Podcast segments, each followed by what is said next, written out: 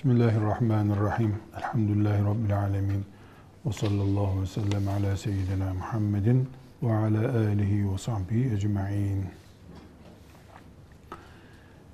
Namaz açısından kadının farklı fıkıh boyutuyla ele alınan meselelerini konuşuyoruz. Bu meselelerin en önemlilerinden bir tanesi kadınların camide namaz kılma meselesidir.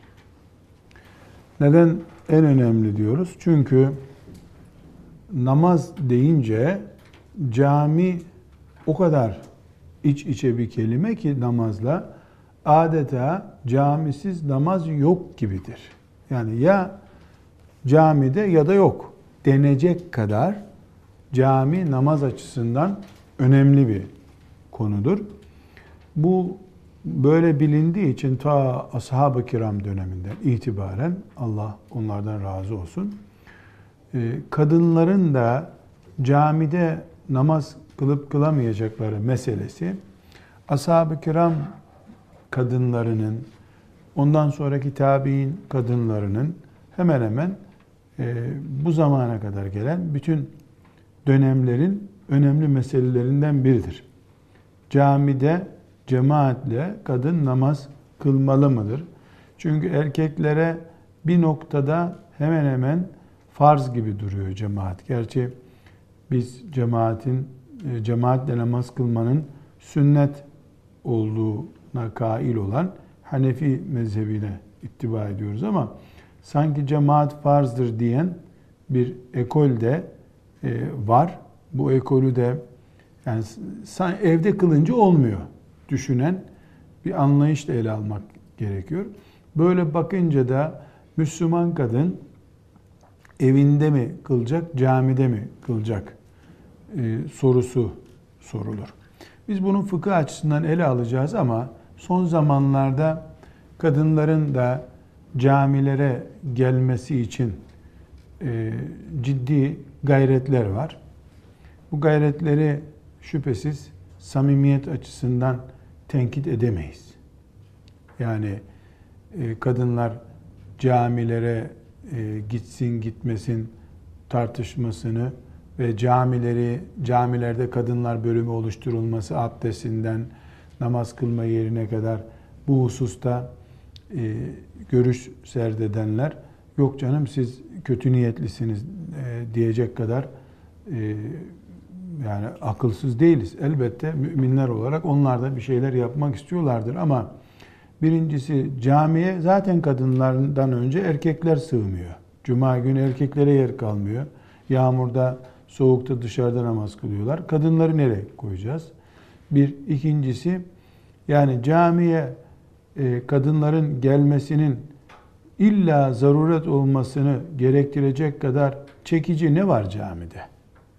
İmam efendilerin filan işte e, tefsiri bitmek üzere tefsir dersini mi kaçırmış olacaklar? İmam efendilerin e, yani güzel talim tecvidi yerinde kıraatlerinden Kur'an mı öğrenmiş olacaklar? Yani caminin kendi e, iç açıkları ya da eksikleri e, kapatılmadan bir de kadın yükü camiye yüklenmesinde belki zamansızlık, yersizlikten söz ederiz yalnız. Öyle yukarıdan talimat geldiği için muhakkak kadınlar camiye gelsin diye slogan üretmenin bir manası yok. Gelse ne olacak camide? Yani ne açığı kapanacak? Hangi açığı? Fıkıh mı öğrenecek? Tefsir mi öğrenecek? Orada güzel bir kıraati mi dolduracak? Henüz e, huruf, tasih-i hurufu bile olmayan imamlarla dolu camiler. E, bu noktada bir samimiyet e, veya yersizlik tartışmasına girmemize de gerek yok. Konumuz bizim bugünkü dönemde tartışılan kadınlara da camiye gelsin, kadınlara camide yer açılsın gibi boyuta girmiyoruz biz.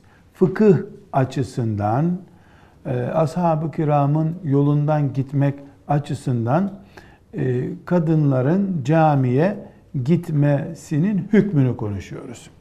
Birinci sözümüz bu konuda fıkıh kuralı şudur. Kadınların eğer özel halleri söz konusu değilse camiye gitmeleri mubahtır. Kadınların camiye gitmeleri mubahtır. Ne demek mubahtır? Yani kadının camiye gitmesi veya gitmemesi kendi bileceği bir şeydir. Camiye gitmesini kadınların engelleyen bir fıkıh hükmü yoktur.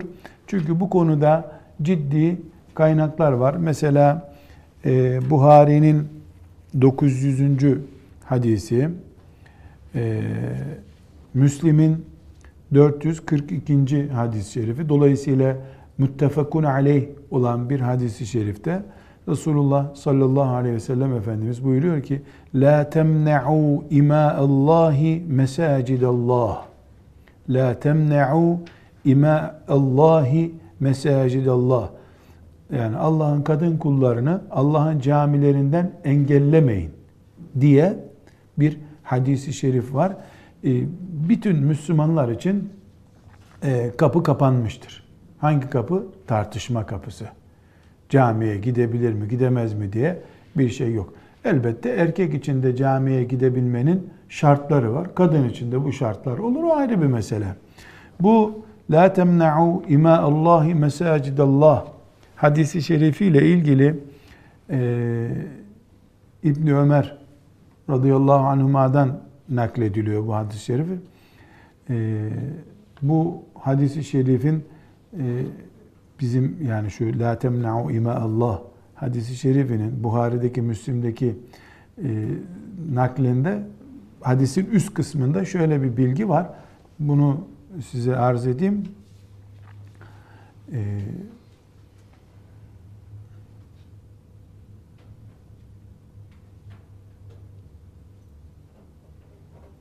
Hazreti Ömer bin Hattab e, radıyallahu anh'ın zamanında kadının biri e, camiye namaza gidiyor. Namaza gitmesini de çok övüyor, teşvik ediyor. Kadına deniyor ki e, Ömer çok hoşlanmıyor kadınların camiye gelmesinden. E, camiye gelmesin kadınlar diyor. Bilmiyor musun bunu yani? Ömer'den korkmuyor musun? Ömer'den e, çekinmiyor musun anlamında. Başka bir kadın herhalde onu ikaz ediyor. Ee, kadın da o zaman diyor ki yani Ömer ne hakla beni camiden engelleyecek ki? Resulullah sallallahu aleyhi ve sellem la temne'u ima'allahi mesacidallah demişti diyor. Yani Ömer kim oluyor böyle işlere karışacak manasında. Hanım ablalar e, fıkhı bir miktar e, böyle bir kenara koymakta fayda var. E, sahabe döneminden bir kadın tablosu bu. Ömer gibi bir adam asıyor, kesiyor, işte biz öyle biliyoruz. Ee, kadınlar mescide gelmesini istiyor. Çünkü hoşlanmadığı şeyler görmüştür herhalde. Bir kadın da kim oluyor Ömer benim camiye gelmemi engelleyecek derken işte yasal hakkımı kullanıyorum, ben de mahkemeye, savcılığa suç duyurusunda bulunurum demiyor. Gerekçesine Resulullah izin vermişti. Buna iman diyoruz. Resulullah'ı arkasında biliyor. Aleyhissalatu vesselam. Resulullah izin vermişti diyor. Resulullah izin verdikten sonra e, Ömer'in, kimsenin karışacağı bir şey yok. Bu konuda yine Buhari'nin beş yüz yetmiş sekizinci hadisi, e, Müslim'in de altı yüz kırk beşinci hadisi şerifi. Burada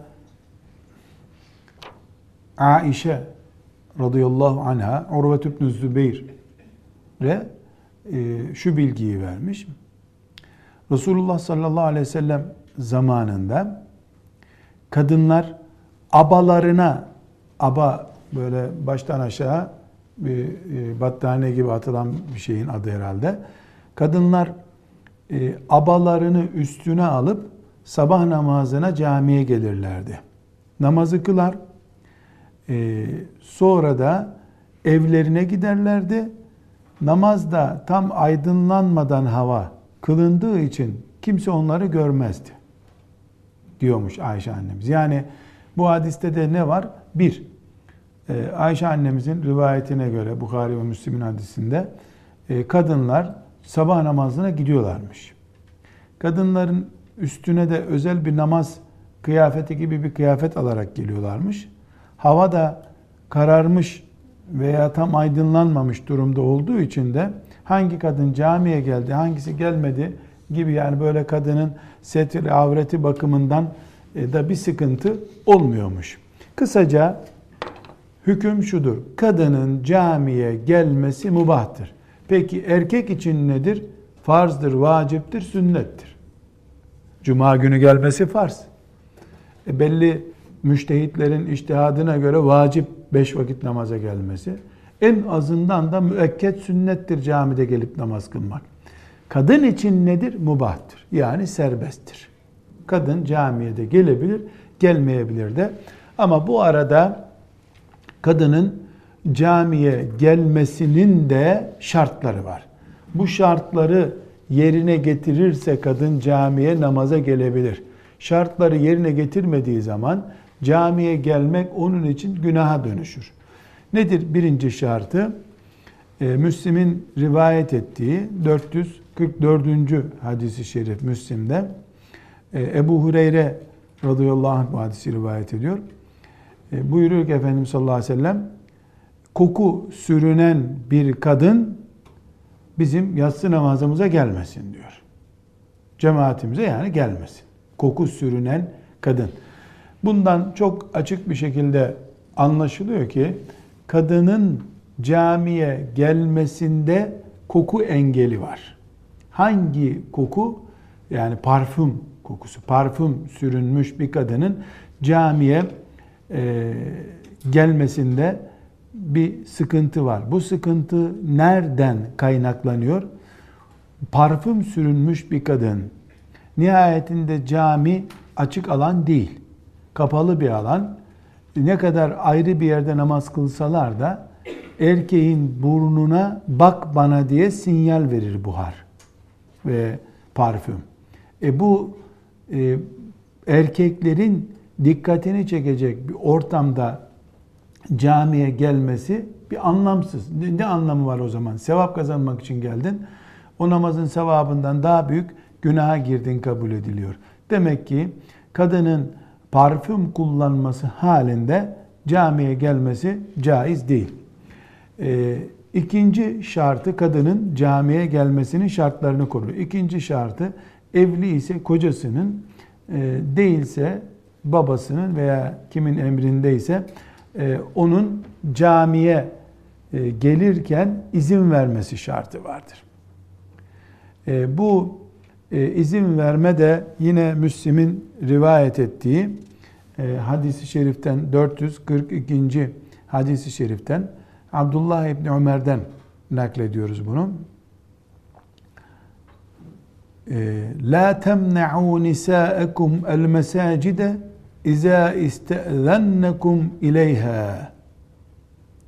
La temne'u nisa'ekum el mesacide iza iste'zennekum ileyha. Sizden izin istedikleri zaman kadınların camiye gelmelerini engellemeyin. Çok açık ne anlatıyor hadis-i şerif? Kadının demek ki kocasından izin alması gerekiyor camiye gitmek için. Çünkü camiye gitmek farz-ı ayn değildir. Farz-ı ayn olmayan bir iş içinde eşinden izin alması gerekiyor. Kızsa babasından izin alma gerekiyor. Bilal İbn Abdullah bu hadisi duyunca ben engellerim demiş. Ben engellerim demiş. Hangi hadisi? Yani Abdullah İbn Ömer, Resulullah böyle dedi diyor. Yani kadınlar izin istedikleri zaman engellemeyin dedi diyor. Bilal İbn Abdullah da engellerim demiş. Yani bunlar hak etmiyor camiye gelmeye gibi bir tepki göstermiş. Abdullah İbni Ömer de kalkmış yerinden, bu Bilal İbni Abdullah denen adama yanaşmış ve ona çok çirkin, ağır sözler kullanmış. İşte şöyle böyle adam, terbiyesiz adam. Sana Resulullah izin verin diyor, diyorum. Sen de kendi kafandan engellerim, göndermem camiye diyorsun diye. Bir erkek bir erkeğe ne kadar hakaret yapabiliyorsa e, hadisi rivayet eden e, ravi diyor ki فَسَبَّهُ سَبَّنْ سَيِّئًا çok ağır hakaretlerle hakaret etti ona diyor. Bu hanım ablalar henüz caminin camiye namaza gitme hükmünü öğreniyoruz ama bir sahabinin Resulullah'a ait bir hükme itiraz etmeye kalkan birisine neler yapabileceğini de öğreniyoruz buradan. Sana Resulullah izin verin dedi diyorum. Sen ise kendi aklınca göndermiyorsun. Yani bu Bilal ibn Abdullah en iyi ihtimalle tabi olur. Başka bir sahabi Bilal olur. Kim olduğu önemli değil.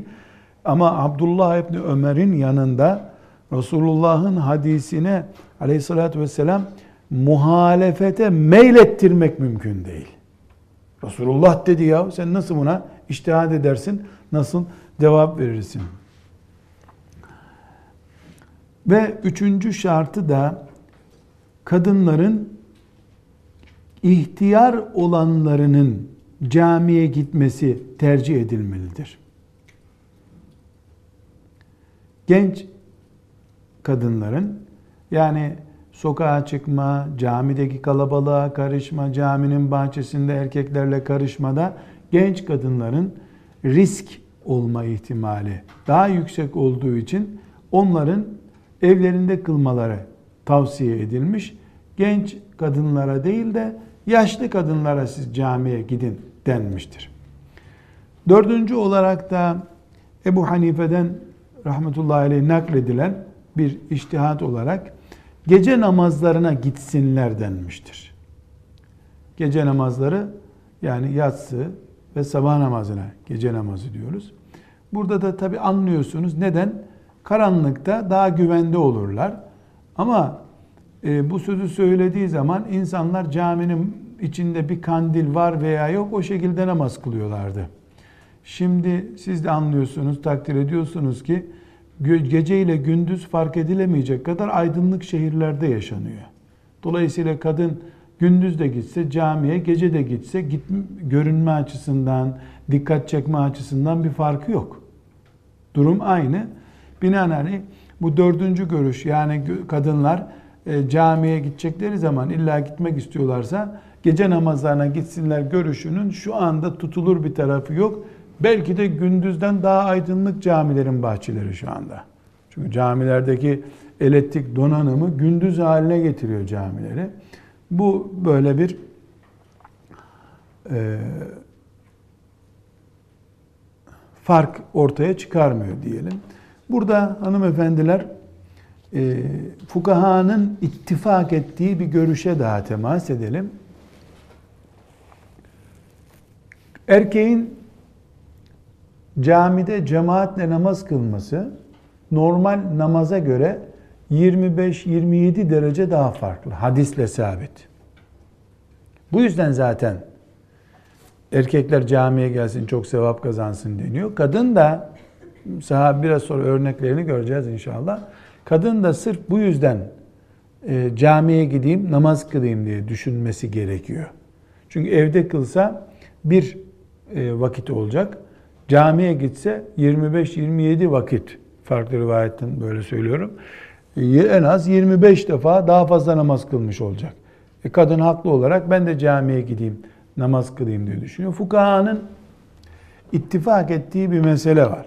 Diyorlar ki, kadın camiye gider, mubahtır. Sevap da alır, şartlarına uyduktan sonra parfüm sürünmemiştir, eşi izin veriyordur, genç, dikkat çekecek çapta genç bir kadın değildir. Tamam, bu şartlar yerini buldu. Fakat hiçbir zaman erkeğin aldığı sevabı alamaz demişler. Bu da biraz sonra farklı sebeplerle okuyacağımız hadisi şeriflerden anlaşılıyor. Çünkü Peygamber Efendimiz sallallahu aleyhi ve sellem kesinlikle kadının evde kıldığı namaz daha eftaldir diyor. Şimdi erkeğe de camide kıldığın namaz daha eftaldir diyor. E, açık bir hadiste Peygamber sallallahu aleyhi ve sellem Efendimiz sen evde dursan daha çok sevap kazanırsın dediyse eğer sonra da kalkıp kadın camiye giderek Peygamberin vaat etmediği sevabı alamaz orada. Ama her halükarda camiye gitmenin getirdiği bir sevap var. Bu sevabı alır. Ayrı bir konu. Sıfır değil. Ama erkekler kadar da değil. Çünkü erkek evde kılsa bir nevi suç işlemiş olur. Kadın camiye gitse yani işte sevap kazanmış olur. Evet. Kural olarak demek ki kadının evde namaz kılmasını tercih etmemiz gerekiyor. Hadis-i şerifler de bu şekilde yönlendiriyor. Ebu Davud'un beş yüz yetmişinci hadis-i şerifi çok dikkat çekici bir hadis-i şerif. Çünkü kadınlar teravih namazı ve benzeri namazlarda camilere gitmek istiyorlar. Son senelerde de memleketimizde kadınların gönlünü yapmak için kanunlar çıkarılıyor. Her şey kadınlara göre. Bunun sonu nereye gideceğine dair içimde bir tereddüt var. Allah sonumuzu hayretsin. Yıllarca Müslümanlar, yahu erkekler kadınlardan bir puan öndedir. E, dolayısıyla Allah böyle emrediyor Nisa suresinde diye bunu kabul ettirmeye çalışıyorlardı. Şimdi başımıza bir bela geldi. Kadınlar erkeklerden yetmiş puan öne çıkarıldı.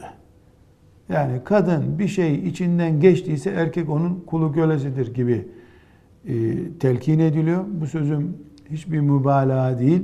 Çıkarılan kanunlar, yapılan uygulamalar bunu gösteriyor. E, erkekler de hapishaneye düşmektense ne buyurduysa kadın, doğru efendim, tabii tabii hanımefendi öyledir deyip işi geçiştiriyorlar. Ama bu balon patlarsa nasıl patlayacağını merak ediyorum. Çünkü fıtrata aykırı, Allah'ın şeriatına aykırı bu. Herhalde yakın dönemde erkekleri kadınlardan koruma evleri diye evler icat edilir herhalde. Çünkü tabiatla mücadele edilen, fıtrata aykırı yapılan her şey yeni bir bela getirecektir. Bu sebeple camilerde kadınlar neredeyse en ön safta kılsın, erkekler arkada kılsın. Yıllardır gelemedikleri için camilere böylece hızını alsınlar e, diye bir furyada başlatılırsa hiç kimse buna şaşmasın. Bunun emareleri zaten göründü. Şimdi Efendimiz sallallahu aleyhi ve sellem Ebu Davud'un rivayet ettiği hadis-i şerifte buyuruyor ki, bu da Abdullah İbn Ömer'den rivayettir. Salatül mer'ati fi beytiha efdalu min salatiha fi hucratiha ve salatuha fi mahda'iha efdalu min salatiha fi beytiha. Hadisin tercümesini tam okuyayım. Bir kadının özel odasında kıldığı namaz, evinin salonunda kıldığı namazdan, evinin en gizli yerinde kıldığı namaz da, özel odasında kıldığı namazdan daha hayırlı ve sevaplıdır. Çok açık hadis-i şerif. Yani camiyle zaten kıyas etmiyor. Bir evde, koridorda bir namaz kılıyorsun. Bir de küçücük bir mescit yapmışsın evde kendine. O mescitte namaz kılıyorsun. O mescitte kimsenin görmediği bir yer. Yani evin içinde bile mümkünse e, yeğenlerin, meğenlerinin olmadığı bir yerde namaz kılsan senin için daha makbuldür diyor hadis-i şerif. Hadis böyle derken elbette e, herhangi bir şekilde Müslüman cami daha hayırlıdır diyemez. Ancak cami şimdiki gibi namaz kılma yeri değil de ilmuhalden, tefsirden, hadise kadar ilim öğrenme merkezi ise eh, buna can kurban. Cami kadının fıkıh eksikliğini öğretecekse camiden hiç çıkmasın. Ona bir diyeceğimiz yok. Sadece namazsa söz konusu olan, o zaman evi daha değerli, evinin holü daha değerli, holün içindeki özel bir mescit daha değerli. O zaman daha değerli. Yine Ebu Davud'da beş yüz altmış yedinci hadis-i şerif var. O da e, diyor ki, لَا تَمْنَعُوا نِسَاءَكُمْ الْمَسَاجِدَ. Kadınları mescitlerden engellemeyin. وَبُيُوتُهُنَّ خَيْرٌ لَهُنَّ. Evleri onlar için daha hayırlıdır. Hem engel yok hem de faziletli olana da hadis-i şerif gösteriyor. Ahmed bin Hanbel'de yirmi beş bin, estağfurullah yirmi yedi bin doksanıncı hadisi şerifi naklediyorum. Ee, Ebu Hümeyd Es-Sa'idi'nin hanımı olan Ümmü Hümeyd isimli kadın Resulullah sallallahu aleyhi ve sellem Efendimiz'e gelmiş. Bu teravih namazına koşuşturan kadınlar için bu hadis-i şerif. Teravih namazı, şu namaz, bu namaza koşuşturan kadınlar için. Ya Resulallah, inni uhibbus salate ma'ake. Ben seninle namaz kılmak istiyorum ya Resulallah. Seviyorum bunu, seninle namaz kılmayı buyurmuş. Efendimiz sallallahu aleyhi ve sellem de ona buyurmuş ki, kad alimtu enneki tuhibbinas salate ma'i. Evet, biliyorum. Sen benimle namaz kılmayı seviyorsun. Bunu biliyorum. Yani yalan değil. Sen riya yapmıyorsun. Evet, benimle beraber namaz kılmayı seviyorsun. وَصَلَاتُكِ ف۪ي بَيْتِكِ خَيْرٌ لَكِ مِنْ صَلَاتِكِ ف۪ي حُجْرَتِكِ.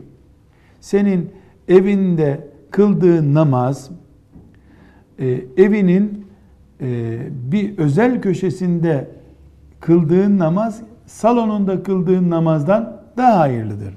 وَصَلَاتُكِ ف۪ي حُجْرَتِكِ خَيْرٌ مِنْ صَلَاتِكِ ف۪ي دَارِكِ وَصَلَاتُكِ ف۪ي دَارِكِ خَيْرٌ لَكِ مِنْ صَلَاتِكِ ف۪ي مَسْجِدِ قَوْمِكِ وَصَلَاتُكِ ف۪ي مَسْجِدِ قَوْمِكِ خَيْرٌ لَكِ مِنْ صَلَاتِكِ ف۪ي مَسْجِدِ. Ölçü vermiş ona. Yani önce, uzun tercüme yapmayayım, evinin en özel odasında kılarsan daha iyi olur. Salonda kılarsan biraz daha açılmış olursun. Evinin balkonunda kılarsan daha açılmış olursun. Mahalle mescidinde kılarsan sevabın biraz daha azalmış olur. Yönlendirmiş bu Ümmü Hümeyd isimli kadını sallallahu aleyhi ve sellem Efendimiz. Bunun üzerine kadın da kocasından rica etmiş, e, evinin bir köşesinde özel namaz odası yapmış. Ölünceye kadar namazlarını orada kılmış, diyor Ahmed bin Hanbel'in rivayet ettiği hadis-i şerifte. Şimdi burada hanımefendiler, e, kimsenin niyetini, senin niyetin doğru değil, sen camiye, markete uğramak için gitmiştin diye tenkit edemeyiz. Kalpleri Allah bilir. Herkesin teravih namazına, şu namaza, bu namaza gitmesinde samimiyeti bizi ilgilendirmiyor. Ama hüküm olarak bu kadın da Ümmü Hümeyd, Resulullah sallallahu aleyhi ve selleme gelip senin caminde namaz kılmayı seviyorum ya Resulullah dediğinde doğru söylüyorsun demiş efendim. Seviyorsun ama sana hayırlısını göstereyim, daha sevaplısını göstereyim diyerek Resulullah sallallahu aleyhi ve sellem Efendimiz ona evinin en gizli bölgesini namaz yeri olarak göstermiş. Bunun üzerine de yine sahabe olmanın farkını görüyoruz. Kadın evine özel oda yaptırıp ölünceye kadar namazlarını orada kılmış. Ama demedi ki yasak, işte gidebilirsin ama çok gitme demek istedi filan diye evirip çevirmemiş. Allah ondan razı olsun. Bu elbette sahabe farkı, kadınıyla erkeğiyle ashab-ı kiramın Resulullah sallallahu aleyhi ve sellem Efendimiz'e ittiba edişlerinin farkı bu. Şimdi burada hanım ablalar, başka farklı başlıklar açalım. Kadının erkekten farklı olan namaz hükümlerini konuşuyoruz. Bu farklılıklardan bir tanesi de kadının e, namazı erkeklere kıldırma meselesidir. Ya da başlık açalım, kadının imamlığı meselesidir. Kadının e, imamlığında iki bölüm var. Birincisi, kadın erkeklerin imamı olabilir mi? İkincisi de kadın kadına imam olabilir mi? Birinci hüküm bütün fukahanın ittifakı ile, namazı Allah için kılan ulemanın ittifakı ile, kadın hiçbir şekilde erkeklere imam olamaz. Kadınlara ise imam olmasında sakınca yoktur. Yani on kadın bir araya geldiklerinde bir kadını önlerine geçirebilir. Bunda da fazilet yoktur. İlla bir kadın muhakkak öne namaz kılsın, kıldırsın bize denirse e, erkek gibi mihraba geçip erkeğin bir saf önde namaz kıldırdığı gibi de kıldırmaz. Kadınların ortasında, yani safın ortasında durur. Onlarla beraber imam olup namaz kıldırır. Bu caizdir. E, bu yasak değil. Ama kadının erkeğin önüne geçip namaz kıldırmasında caizdir diyen alim yoktur. Olmamıştır. Yeni yeni o da çıkar, ona bir itirazım yok tabii. Her, her şey yenileniyor artık. Dini de eskimiş olanlar dinlerini yenileyebilirler. Burada e, birilerinin soracağı bir soruyu önceden cevaplandırmamızda sakınca yok zannediyorum. Var mı bir ayet Kur'an'da veya işte Buhari'de bir hadis, kadınların imam olmaları haramdır şeklinde? Evet, Kur'an'da böyle bir ayet yok. Ama Kur'an'da başka bir yığın ayet var. Binlerce de hadis-i şerif var. Bu ayetler, bu hadisler müminlerin annesi olarak Resulullah'ın sallallahu aleyhi ve sellem hanımlarını tanıtıyor. Ve ezvacuhu ummahatuhum. Onun hanımları analarınızdır sizin Allah diyor. Başımızın, analarımızdan daha anamızdır. Buna itirazımız yok. Ve Ayşe anamız başta olmak üzere Hafsa'nın, Ümmü Seleme annelerimizin ilimde on binlerce sahabiden çok daha üstün olduğunu da herkes biliyordu. Takvada da Ayşe'nin yanından geçecek durumda değildi on binlerce sahabi. Buna rağmen hiçbir zaman Ayşe mihraba geçip namaz kıldırmadı. İlimse vardı, takva ise vardı, ana ise anaydı. Ama hiçbir zaman namaz kıldırmadı. Neden? Çünkü böyle bir şeye izin vermeyeceğini Resulullah sallallahu aleyhi ve sellemin biliyorlardı. Şöyle düşünebiliyor musunuz? Bir sahabi, Resulullah sallallahu aleyhi ve sellemin e, hanımı olan Ayşe annemizin imamlık yapabileceğini bildiği halde onun önüne geçip namaz kıldırıyor. Bunu yapar mı ashab-ı kiram? Yani on sene belki e, o camiye uğramaz, gene Ayşe'nin arkasına e, geçip namaz kılması caiz olacağı halde o fırsatı kaçırmayı tercih etmez herhalde. Demek ki annelerimiz, Ümmü Selemeler, Hafsalar, Safiyeler, onca takvalar, Resulullah sallallahu aleyhi ve selleme yakınlıklarına rağmen bir gün namaz kıldırdıkları erkeklere, erkeklere namaz kıldırdıkları görülmemiştir. Kadınlar için böyle rivayetler var, yani kadınlara namaz kıldırdıklarına dair var. Dolayısıyla biz ümmet olarak Ayşe anamızı böyle bulduk. Erkeklerin önüne geçip namaz kıldıramaz kadınlar. Bu meselenin erkekten kadının, kadından erkeğin daha üstün olduğu şeklinde yorumlanma boyutu yoktur.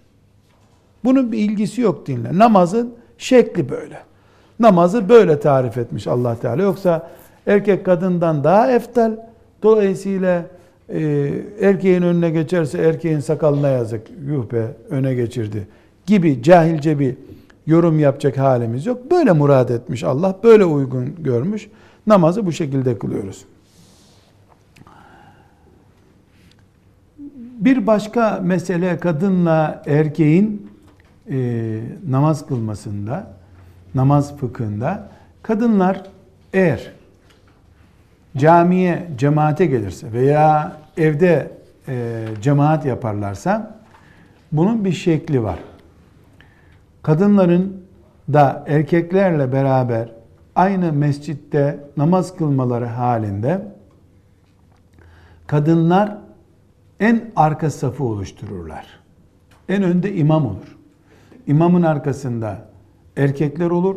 Erkeklerin arkasında yaşlılar, erkeklerin arkasında çocuklar, çocukların arkasında da kadınlar olur. Caminin saf dizilişi bu şekildedir. Hatta Resulullah sallallahu aleyhi ve sellemin hadisi şerifinden anlıyoruz. Buhari'den o hadis-i şeriften nakledeceğim. Evde bir kişi karı koca namaz kıldıklarında da durum böyledir. Mesela evde baba namaza durdu. Çocuklar, anne de namaza durdu. Erkek çocuk önde olacak, kadınlar arkada olacak. Yani bir cemaatlik, bir, bir kişilik cemaatte olsa durum budur.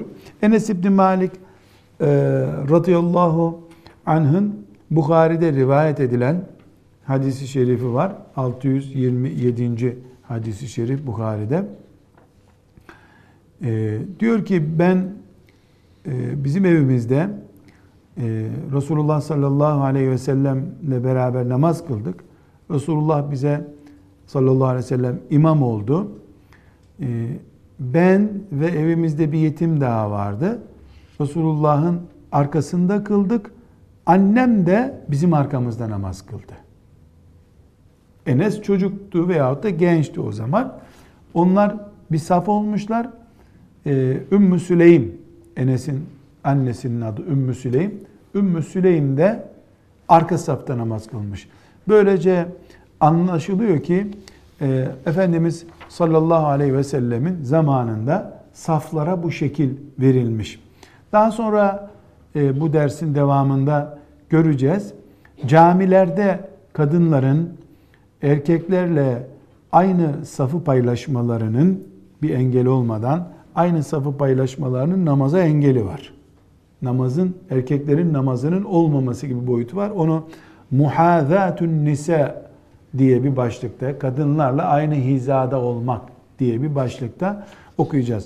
Müslim'in rivayet ettiği dört yüz kırkıncı hadisi şerif, Müslim'de rivayet ettiği Ebu Hureyre'den gelme bir hadis var. Orada saf şekilleriyle ilgili Efendimiz bilgi veriyor. Buyuruyor ki: "Hayru sufufir ricali evveluha." Ve şerruha ahiruha. Erkeklerin namazdaki saflarının en hayırlısı en ön saftır. En şerlisi de en arka saftır. Erkekler için. Ve hayru sufufin nisai. Kadınların saflarının da en iyisi ahiruha, en arkası, ve şerruha evveluha. En kötü safları da en ön saftır. Neden? En ön saf erkeklere daha yakın duruyor. Erkeklerin en arka safı da kadınlara en yakın durduğu için. Bu da Müslim'den naklettiğimiz hadisi şerif. Böylece kadının e, namazı açısından e, saf hukuku, saf fıkhı diye bir fıkıh söz konusu olduğunu da anlamış olduk. Burada kadınların biraz önce değindiğim gibi erkeklerle aynı ortamda namaz kılması durumunda aynı namazı, mesela öğlenin farzını, imamla aynı iftida tekbirini paylaştıkları aynı namazı kıldığında kadınlar, kadının yanındaki ve arkasındaki erkeklerin namazı batıl olur. Buna muhâzâtun nisa deniyor. Muhâzât. Ee, bunu ilmihal kitaplarında bulabiliriz. Yani ilmihal kitapları düzeyinde e, bir bilgidir. Şimdi meseleyi tekrar anlatayım. Bir eksik anlaşılma olmasın. Yani bir safta namaz kılınıyor. Arkasında da namaz, arkasında üç saflı namaz var. Ön safta, orta yerde bir kadın namaz kılıyor. Veya üç tane, dört tane kadın namaz kılıyor. O kadınlar bir engel olmadan, arada bir perde yok ya da mesela e, şimdi siz benden şöyle bir elli altmış santim aşağıdasınız. Burada namaz kılsak, kıblemiz bu tarafa doğru olsa e, burada bir beraberlik olmuyor. Burada kılan yukarıda, altta kılan aşağıda kalmış oluyor. Aynı namazı da aynı hizada da aynı safta da kılsak engel var aramızda. Yani hiçbir engel olmadan dümdüz bir ip gibi, arada perde de yok, bir şey yok. E, namaz kılması halinde onların yanındaki ve arkadakilerin namazı bozulur. E, bu fıkıh bilgisi özellikle Hanefi mezhebi kitaplarının çok üzerinde durduğu bir bilgidir. Bunu bu şekilde bir kenara not edelim ama e, belli şartlar var. Mesela çocuk kız, kız çocuğu olsa bu, yani baliğa olmamış bir e, ergenliğe gelmemiş bir kız olsa zararı etmez bu. Yaşlı, baliğa bir kadın içindir bu hüküm. Veyahut da mesela erkekle kadın aynı safta değiller. Erkek yirmi santim önde, kadın yirmi santim arkada. Yani saf şartı, camideki saf şartı oluşmuyorsa yine namaza bir engel yok. Bir de aynı namazı kılmaları lazım. Yani biri sünnet kılıyor, biri farz kılıyorsa zararı yok. İmama uymuşlar, aynı namazı kılıyorlarsa böyle bir sıkıntı var. Engel e, varsa yine bir sorun yok. Engel ne diyoruz? Arada perde olabilir, tahta olur, duvar olur. Böyle bir engel yok. O zaman namaz bozulur. Mesela on saflık bir camide böyle bir e, namaz kılındığını düşünelim. Üçüncü safta iki tane kadın var, namaz kılıyorlar. O iki tane kadının sağ ve solundaki erkeklerin namazı sıkıntılı.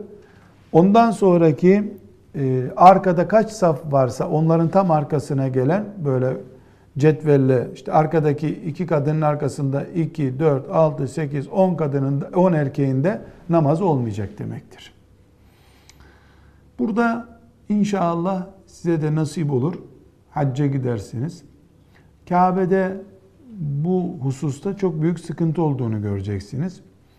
E, nedir o sıkıntı?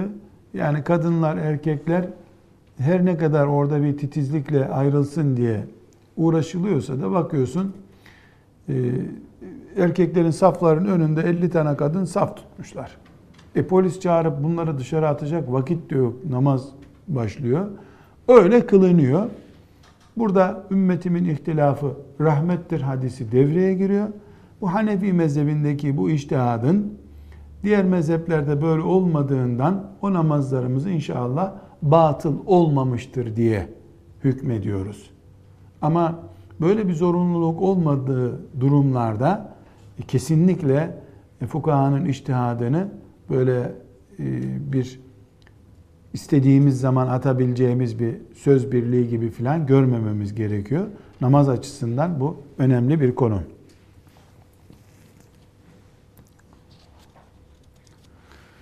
Kadınlar kendi başlarına cemaat olabilirler mi? Ee, bu hususta bizim Hanefi mezhebimiz ve Maliki mezhebimizde kadınların cemaat diye kendi aralarında yani kendimiz on kadın bir araya gelelim cemaat olalım diye diretmeleri müstehap değildir. Kendi hallerinde kılmaları daha uygundur diye bir görüş vardır. Şafii ve Hanbeli mezhebinde ise bir tanesi işlerinde imam yapabilecek durumda ise oturup o namazı onunla kıldırsınlar, namazları beraber kılsınlar, cemaatle kılsınlar diye tercih var. Ee, biz nasıl tercih edeceğiz? E, tercihimiz belli bizim ama hafıza, saliha bir hanımefendi, beş kadın bir arada oturuyorlarsa, yani bir tanesi öyleyse, onun bereketinden, feyzinden istifade etmek için bu namazı arkanda kılalım buyurun dense, E, bu da haram değil, günah değil. Bilakis salihat, ve kanitat, haşihat olan kadınlardan bir tanesinin arkasında namazı kılmak bence daha makbuldür. Ama böyle bir istihbab, yani illa bunu görmek, böyle istemek diye bir kayıt yoktur. Bir başka kadınla ilgili fıkıh meselesi, kadınların cuma namazı meselesidir. Cuma, hanım kızlar siz de e, çok iyi biliyorsunuz, bu ümmetin şairindendir. Tek başına kılınmaz, cemaatle kılınır. Ciddi bir şekilde cumasız Müslüman olmaz diyoruz, deniyor. Kadınlar cuma namazına gidebilirler mi? Cuma namazı kadınlara farz değildir. Ayetlerle, hadislerle ilgili olan bu cuma namazı kadına farz değildir. Gidip kılarsa cuması makbuldür, öğleyi de kılması gerekmez. Aynı hüküm bayram namazları için de geçerlidir. Kadına bayram namazı vacip değildir. Gidip kılarsa bayram namazı kılmış olur, kabul edilmiş olur. Cuma namazının kadına farz olmadığı hususunda kılarsa kabul olacağı, öğleyi kılmayacağı konusunda ittifak vardır. Bu böyle bir mezhebin içtihadı filan değil. Yani ümmeti Muhammed, Kur'an'ın indiği günden beri böyle inanmaktadırlar. Bu hususta kadınların cuma namazı kılmalarının onlara farz olmadığı konusunda icma vardır. İcma ne demekti? Ümmetin fukahasının, müçtehitlerinin bir hususta ittifak edip söz birliği sahibi olmalarıydı. İcma ile ilgili bilgileri toplayan kitaplarda kadınların cuma namazı kılmalarının onlara farz olmadığı hakkında icma vardır diye kayıt konmuştur. E, bu hususta fazla bir ayrıntıya girmeye gerek yok. E, kılarlarsa zaten kabul oluyor. Cuma kabul oldu mu öğleyi kılmaya gerek yok bu sefer. E, çünkü cuma öğlenin yerine kılınan namazdır. Öğle namazı Ee, sabah namazı mesela yılda üç yüz altmış beş gündür. Ama öğle namazı üç yüz altmış beş gün değildir. üç yüz elli küsür gündür. Ne, üç, e, üç yüz beş küsür gündür. Neden? Çünkü öğle namazının yerine cuma namazı kılınan bir gün vardır haftada. elli iki haftayı çıkararak öğle namazlarını saymak lazım. Öğle namazı kıldı mı bir Müslüman? Cuma namazı kıldı mı? Estağfurullah. Öğle namazı kılması gerekmiyor bir daha. Ama biz zuhr-ı ahir diye bir namaz daha kılınıyor memleketimizin bir bölümünde. Bu da şu anda sizin meseleniz olmayacak şekilde bir ayrıntıdan kaynaklanıyor. Cuma namazının kadınlara farz olmadığına dair birkaç tane hadis-i şerif çıkardım.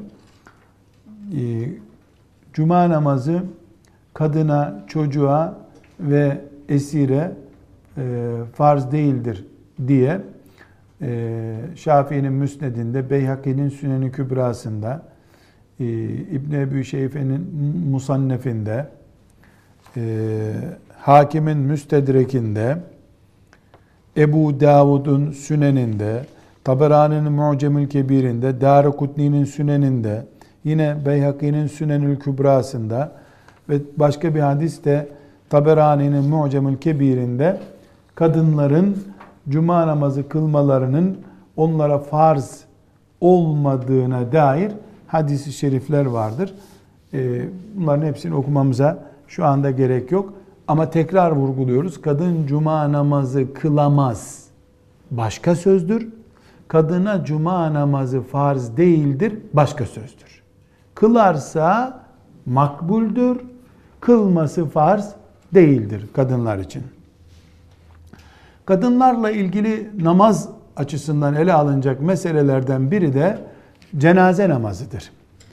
Kadınların cenaze namazına katılmaları hakkında farklı içtihatlar vardır ama netice olarak Hanefi mezhebini esas aldığımızda kadınların cenaze namazına katılmaları, namaz kılmak için katılmaları, tabi namaz şartlarını biliyoruz. Nasıl saf ediyorlar, nasıl katılıyorlar. Mekruh değildir. Fakat cenazeyi mezara kadar götürmeleri, cenazenin ittiba dediğimiz bölümü mekruhtur. Yani namazı kılmak mekruh değil, yollarda cenazeyi omuzuna alıp taşıması mekruhtur.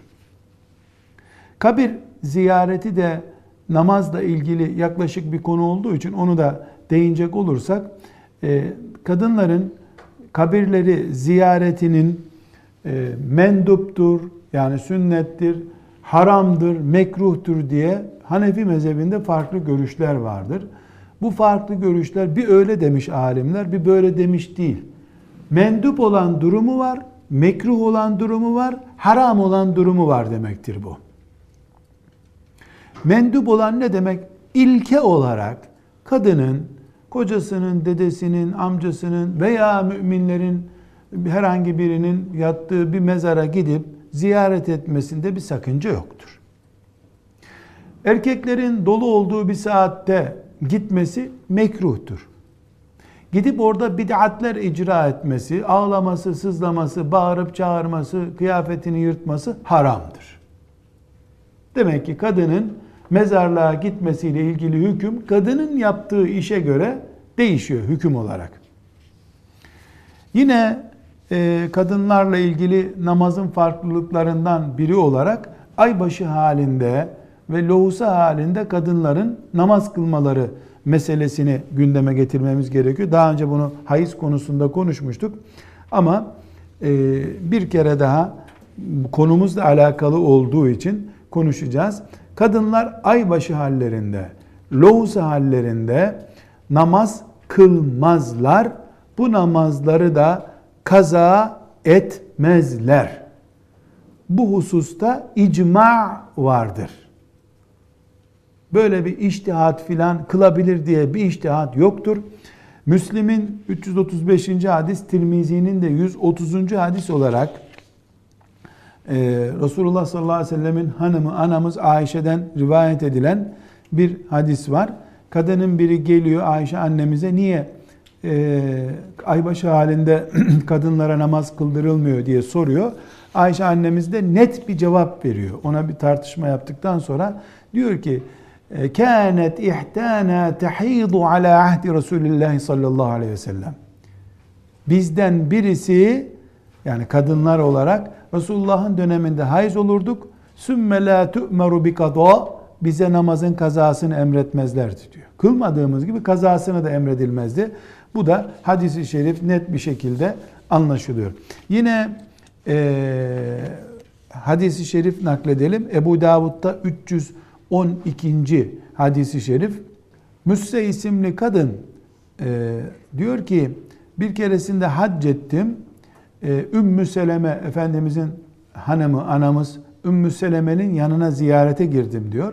Ve ona dedim ki, ya emiral müminin, sahabeden e, Semure binti Cündüb isimli sahabi, Semure binti Cündüb isimli sahabi, kadınlar aybaşı halinde kılamadıkları namazı kaza etsinler diye bize fetva verdi. Ne diyorsun? Demiş. Semure isimli sahabi fetva vermiş. Kadınlar kaza edecek namazını demiş. Ümmü Seleme annemiz de radıyallahu anha buyurmuş ki, la yakdine kânetil mer'atü min nisâin nebi sallallahu aleyhi ve sellem tek'udu fin nifâsi erba'ine leyleten la ye'muruhen nebiyyü sallallahu aleyhi ve sellem bi kadâi salâtin nifâsi. Resulullah sallallahu aleyhi ve sellem e, döneminde kadın e, kırk gün lohusa olarak durur, namaz kılmaz ama Resulullah ona namazı kaza et diye bir şey emretmezdi diyor. Demek ki Semure binti Cündüb genç bir sahabi zaten. Bu husustaki fetvayı o zamana kadar öğrenememiş. E, yahu kaza etsenize bu namazları diye e, tembih etmiş ama bunun yanlış olduğunu da anamız Ümmü Seleme radıyallahu anha düzeltmiş. Bunları hayız konusunda görmüştük. Meselemizle ilgili olduğu için tekrar ele alma ihtiyacımız var. Müstehaza, yani istihaze görmüş kadın e, namazına devam eder. Namazla ilgili e, bir sıkıntısı yoktur. Bunu da Buhari ve Müslim'den, hadisi şeriften e, okumuştuk. E, bunu tekrar etmemize gerek yok. Yani hayız halinde kadının e, hükmü normal zamandaki hükmüyle aynıdır demiştik.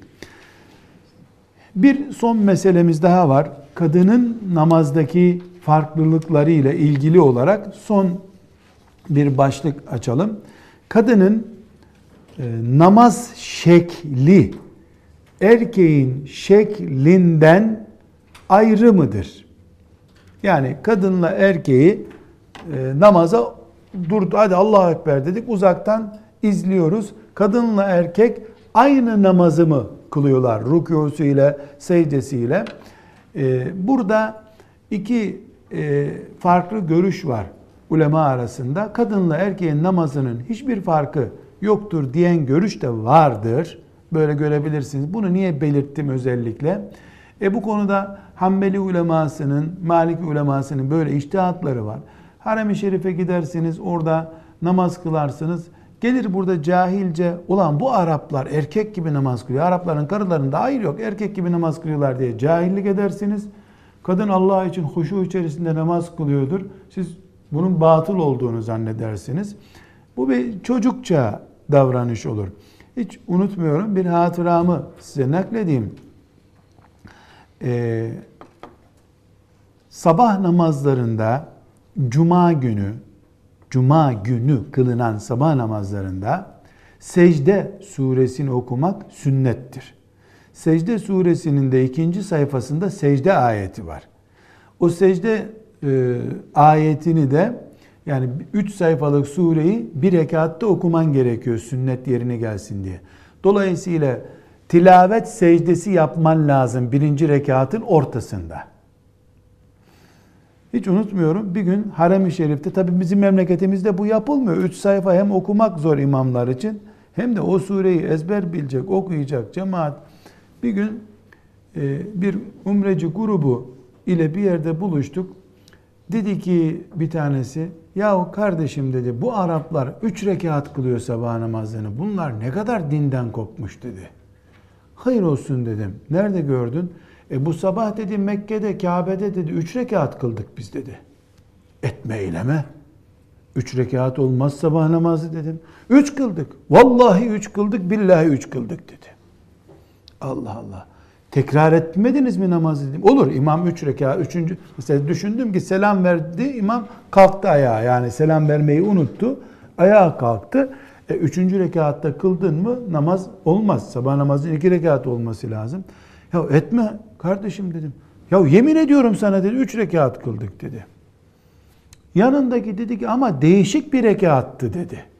Nasıl değişik? Sadece secdesini yaptırdılar bize dedi. Allah hayrını versin dedim. Ya o tilavet secdesiydi siz ne? Olur mu dedi, secdeye gittik, normal namaz kıldık dedi. Acıdım adamcağız ama adam haklı. Yaşlı başlı bir adamdı. Dedim kaç senedir namaz kılıyorsun? Dedi çocukluk katmazsak otuz beş sene falan olmuştur dedi. Acıdım imamına. otuz beş sene mahallesinde namaz kılmış camide, bir kere secde suresini okumamış imama. Bir sünneti bilmiyor imamı demek, ya da yapamıyor ya da bu hak etmiyor diye yapmıyor. Neyse izah ettim, dedim bu Arap namazı ama dedim. Arapların ve Acem'in sultanı olan Muhammed Arap'ın namazı bu dedim. Nasıl bir şey oluyor dedi. Hepten kafası karıştı. Hangi Arap bu filan demeye başladı. Neyse bu sünnettir filan dedim ama hiç zannetmiyorum ikna olduğunu onun.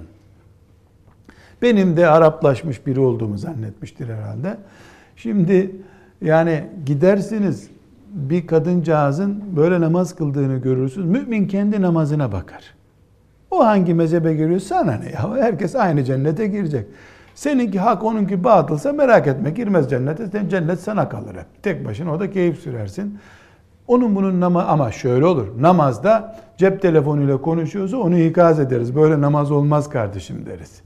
Fukahanın içtihadı olan meselelerde birbirimize karışmayız. Ayıptır bu. Onun bunun sofrasına da karışma, ibaretine de karışma. Batıl, kafirlerden bir bid'at bize ihdas oldu, Nasara'dan, Yahud'dan, bir batıl bir şey bize geldi, intikal ettiyse onunla savaş usulüne göre.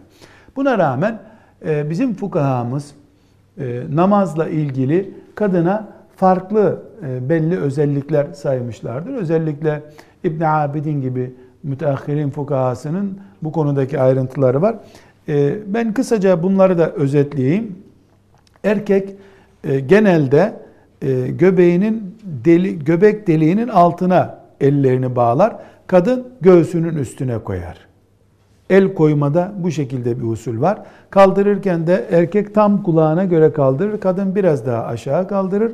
Bu sayacağım şeylerin hepsinde dikkat edin, aman incinmesin mantığı vardır kadında.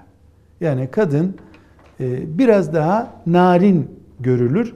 Namazında da mümkün oldukça o narinliğe göre hüküm veriliyor.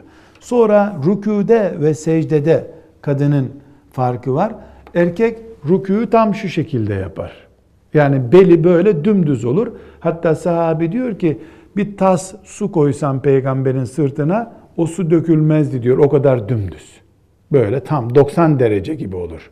erkek. Kadın şu şekilde olur. doksan derece gibi olmaz. Çünkü kadının hamilelik hali var. Özel halleri var.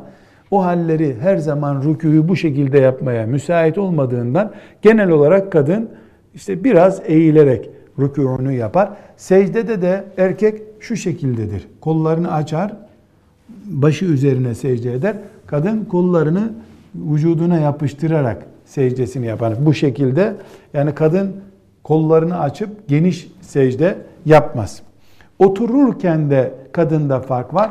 Erkek şu şekilde oturur. Bu sol ayağı, kalçasını sol ayağının üstüne koyar. E, aya, ayağını da sağ ayağını da bu şekilde diker. Dolayısıyla erkeğin oturuşu şu şekildedir. Bu sağ ayağı, bu da sol, sol kalçasını sol ayağının üstüne kor. Bu bir oturuş şeklidir. Gerçi Efendimiz sallallahu aleyhi ve sellemin son senelerinde e, başka türlü de oturduğu oldu ama hüküm olarak budur. Kadın ise, kadın ise İki ayağını sağ tarafa doğru yatırır, kalçasını, kalçasını yere koyarak oturur. Yani bir sol ayağı sağ ayağının altından çıkmış haliyle iki ayağı da bu şekilde sağ tarafına doğru yönelmiş olur. Normal halının üstüne, neyin üstünde kılıyorsa oturur. Bu kadının farklılıkları ama Maliki ve Şafii mezhebinde biraz önce değindiğim gibi kadının Ee, erkekten bir farkı yoktur. Erkek nasıl kılıyorsa kadın öyle kılabilir demişlerdir. Burada demek ki kadının e, özellikle rahatsız olduğu zamanlarda filan buna sağlanmış bir kolaylık. Kadının namazdaki şekli açısından. Kıraat vesairede ise hiçbir fark yoktur. Bu fiziksel hareketlerde kadının fizyolojisine uygun e, esnemeler var namazda. Bunun dışında bir fark yok yalnız. Burayı özellikle vurguluyorum. Bir e, husus daha var. Kadının sesi de haram olduğu için yabancıya, erkeğin bulunduğu bir ortamda e, kadının namazı sesli kılması caiz değildir. Ancak kadın kendisi duyacak kadar sesle namaz kılabilir. Erkek ise cemaatle kılmasa dahi akşam yatsı ve sabah namazlarında sesli namaz kılabilir. Kadının ise böyle bir seslendirme hakkı yoktur. Yanında kocası, oğlu, yeğeni, babası, ağabeyisinin dışında yabancı bir kimse varsa. Evet, kadının erkeğe göre namaz farklılıklarını görmüş olduk. O sallallahu ve sellem ala seyyidina Muhammed ve ala alihi ve sahbihi ecma'in velhamdülillahi rabbil alemin.